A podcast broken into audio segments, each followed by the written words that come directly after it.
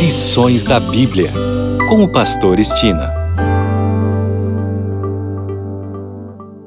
Olá, este é o seu programa Lições da Bíblia.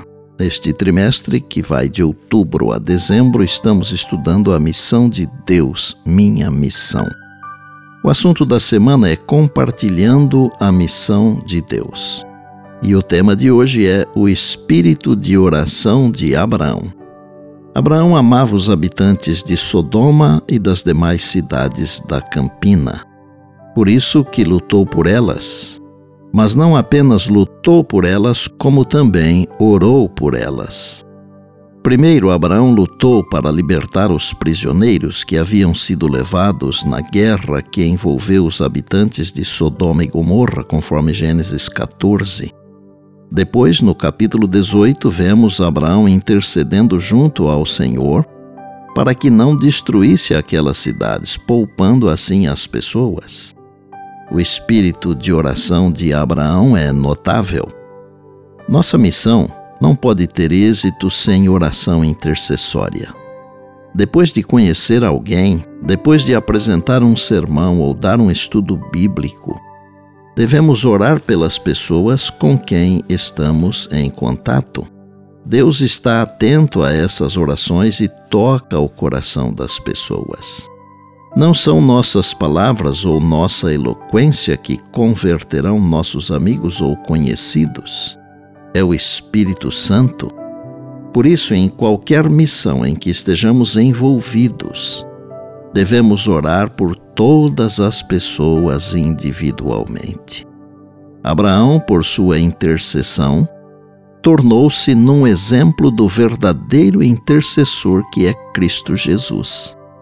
As lições de Cristo referentes à oração devem ser ponderadas cuidadosamente. Há uma ciência divina na oração, e sua ilustração nos apresenta princípios que todos necessitam compreender. Mostra qual é o verdadeiro espírito da oração. Ensina a necessidade de perseverança ao expormos nossas súplicas a Deus e nos assegura sua boa vontade de ouvir as orações e a elas atender. Nossas orações não devem ser uma solicitação egoísta, meramente para benefício próprio. Devemos pedir para podermos dar. O princípio da vida de Cristo deve ser o princípio de nossa vida. Ele disse, referindo-se aos discípulos: "A favor deles eu me santifico, para que eles também sejam santificados na verdade." João dezessete, dezenove. A mesma devoção, o mesmo sacrifício, a mesma submissão às reivindicações da palavra de Deus, manifestos em Cristo, devem ser vistos em seus servos. Nossa missão no mundo não é servir ou agradar a nós mesmos. Devemos glorificar a Deus, com Ele colaborando para salvar pecadores. Devemos suplicar de Deus bênçãos para partilhar com outros. A capacidade de receber só é preservada compartilhando. Não podemos continuar recebendo os tesouros celestiais sem os transmitir àqueles que estão ao nosso redor. E por bondade, lembre-se sempre das palavras de Jesus: "Passará o céu e a terra, porém as minhas palavras não passarão.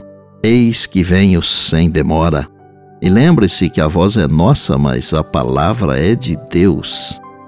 Bem, amanhã tem mais, se Deus assim nos permitir. E disse Jesus: "Examinais as Escrituras, porque julgais ter nelas a vida eterna.